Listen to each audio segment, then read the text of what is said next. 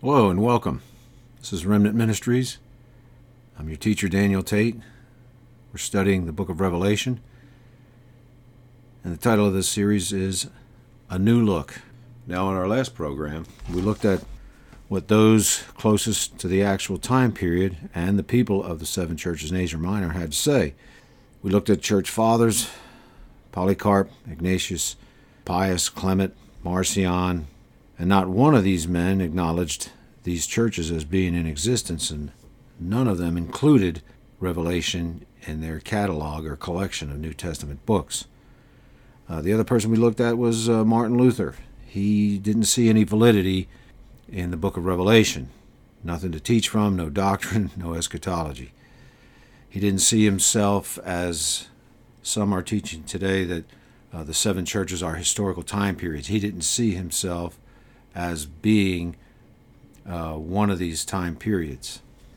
Now, I want to continue with our historical look, and we're going to look at uh, the Emperor Constantine in 330 AD. He moved the capital from uh, Rome to Byzantium, Constantinople, and in doing so desired to have Christian scriptures, both uh, Old and New Testaments, in the Greek for use in the city's uh, churches.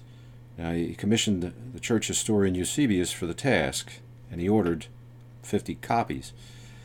Now, Eusebius is reluctant to include Revelation, but Constantine attached high importance to it. Now, why was Eusebius reluctant? Well, here's a quote from him. Based on the fact of the early church fathers' writings, they did not know which John wrote it. He also admitted, It exceeds, and this is a quote from Eusebius, it exceeds my capacity and also conceals certain wonderful intimation in each particular, pretty wordy, things I don't understand. I don't reject it, but I wonder the more I cannot comprehend it. What a statement. Now, in 363 AD, the Council of Laodicea was held. It was attended by 32 bishops of Asia, and among them, Bishop of Ephesus. Now, this council framed a list of New Testament sacred books, but the Revelation of John was not one of them. Now, even today, even with as many Bible studies as there are out there, and as many pastors and Bible teachers that are teaching uh, Revelation, there's still controversy. And even the Eastern Orthodox Church, even up to this day, doesn't read it. Now, there are several reasons why this book is misunderstood and has been over the past 2,000 years. One, the book is prophetic from chapters 1 to 22. Now, you hear a lot of Bible teachers say when you get to chapter 4, John's called to come up here. And they say that's the rapture of the church. But Jesus said, write in a book and send it to these seven churches. Now, the book consists of 22 chapters, not four nobody, as far as I'm concerned, and we're going to look at the Apostle Paul specifically, and I'm going to get into him. He never wrote a book to any church, whether it be the church to the, the uh, to the Ephesians, the letter to the Ephesians, or Colossians, or Romans, and he didn't say, "Now stop at chapter two because you know chapters three, four, five, and six are for somebody else." He never does that. So why do we do it here? The other is the definitions of words, and one of them is church we interpret this word, Bible teachers interpret this word as being, and many people see it as a brick building with a steeple. Or it's this is the Christian Gentile church. And we're going to get into that as well. And the other reason is time period. They are placing Revelation in two different time periods. And tell me where it says that. We're going to look at that. We're going to look at all of these points. The other one is the main focus or scope of the book. This is where uh, interpretation really falls down. And again, we're going to get into all of these things as we go along in our study. And I'm going to let the, the text speak for itself. Now let's continue with our historical look at the church. Only let's ask this question Is this the Gentile Christian church in the past or historical time periods? Let's look at the Apostle Paul. So let's go back and retrace the Apostle Paul's steps from the time of his conversion.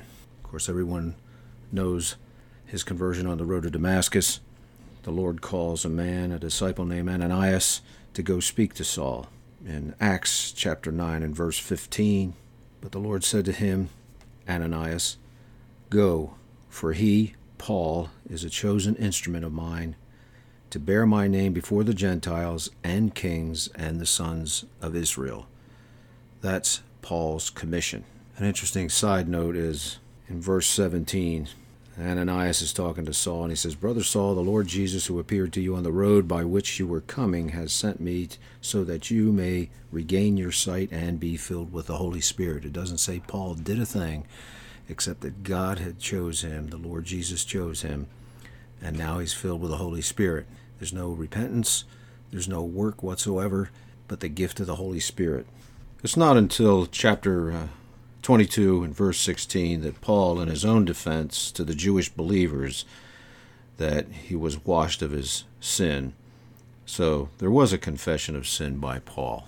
Now, from there, he goes on to proclaim Jesus is the Son of God, and then there's a period of time in his life sent to Asia, something it's 14, 15 years. Now, let's remember the book of Acts is an historical account of the church. It's not doctrine, it's not theology, it's just an account, again, an historical account, the establishment of the church and the fulfilling of Paul's commission. Now, in, uh, in Acts uh, chapter 26, verse 19, he stands before King Agrippa. He's fulfilled his commission to kings. And in Acts chapter 28, and verses 23 to 30, he fulfills his commission to the Jews. He quotes from Isaiah here, verse 26 Go to this people and say, You will keep on hearing but will not understand, and you will keep on seeing, but you will not perceive. For the heart of this people has become dull, and with their ears they scarcely hear, and they have closed their eyes. Otherwise they might see with their eyes, and hear with their ears, and understand with their heart, and return, and I would heal them. Therefore let it be known to you that this salvation of God has been sent to the Gentiles. They will also listen. And that's exactly what he does. He goes to the Gentile. Seems like every time he writes a letter, his epistles to the churches, he qualifies himself as an apostle.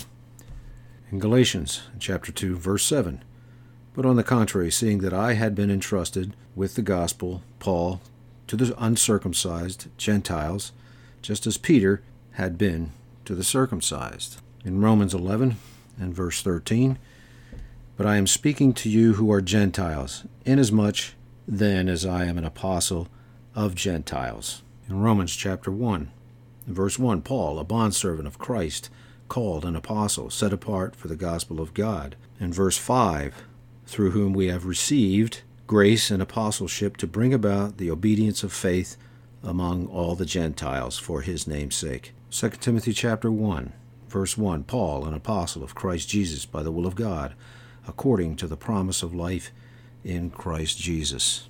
Move on down to uh, verse 11, for which I was appointed a preacher and an apostle and a teacher. The point I'm trying to make here is no one else has been given this ministry to the Gentile like Paul has. It's a complete ministry. By the way, in uh, verse 11 of 2 Timothy, chapter 1, verse 11, that word appointed is the word ordained. He's ordained by Christ Jesus himself. Now, 2 Timothy is written at the end, it's probably the last book that Paul wrote uh, before he was martyred. Now, chapter 4 of 2 Timothy, in verse 7, Paul says, I have fought the good fight. I have finished the course. I have kept the faith. I have finished the course. Everything that the Lord Jesus gave him to do, he did. That word finished is teleo. It's to make an end of or to accomplish, to complete something. Complete, in other words, you can't add to it and you can't take away from it. And not only did Paul finish his ministry in teaching and preaching, evangelizing, as a missionary, as a prophet, as a pastor, in healings and tongues, he excelled in all the gifts. He also this is in Colossians chapter 1 and verse 24. Now I rejoice in my sufferings for your sake, and in my flesh I do my share on behalf of his body, which is the church, in filling up what is lacking in Christ's afflictions.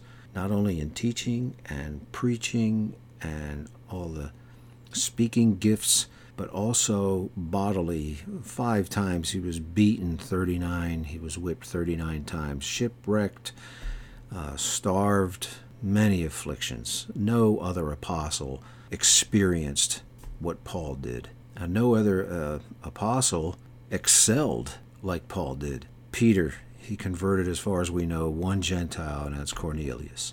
His ministry, Peter, James, all to the Jews. Paul, to the Gentile. I'm stressing this for a reason. I know I'm jumping around, but I can't I can't help it. It's it's a lot of things to put together to make my case. And back in uh, 2 Timothy again, this is the last book before he's martyred, in chapter 4 and verse 17. But the Lord stood with me and strengthened me, so that through the proclamation might be fully, fully, I'm going to stress, fully accomplished. And there's a reason why I'm stressing these words, and you'll see in a minute. And that all the Gentiles might hear, and I was rescued out of the lion's mouth. Now, fully accomplished. I can't even pronounce the word in Greek, but enduring a fullness a completion, a fulfilling. Again, nothing to be added, nothing to be taken away. Without the Apostle Paul, the, church would not exist. He's um, the Lord used him to establish the church. We have doctrine, we have eschatology, First and Second Thessalonians. We have Romans for doctrine. Um, as far as church matters, elders, pastors, requirements, uh, duties. First and Second Timothy what else does the church need? Now, in Ephesians, in chapter 4, Ephesians chapter 4, and verse 16, Paul says, From whom the whole body, and he's already covered spiritual gifts, it's for the maturing of the body, for the work of service. He says, From whom the whole body being fitted and held together by what every joint supplies according to the proper working of each individual part. Every believer has a spiritual and or spiritual gifts to be used within the body causes the growth of the body for the building up of itself in love. Now the church of course the book of ephesians um, we're getting to the more mature christian. The, the church is to build up itself in love the, you know when you put all the books together there's nothing left out um, he deals with church problems in 1 Corinthians and 2 Corinthians. He deals with falling away uh, to another gospel, and he addresses that in Galatians. He deals with uh, Gentile eschatology um, in 1 Thessalonians in chapter 4, 13 through 18. He covers every aspect of the church, every, every dealings, counseling, um, spiritual gifts, how they work, how they operate, uh, use them within the body, all for the building up and the maturing of the body so it can reproduce itself internally, growth internally, spiritual growth within each individual believer, but also to multiply believers. The gift of evangelism. Everything the church needs, Paul, through the power of the Holy Spirit that Christ Jesus has given him, has completed it. It's done.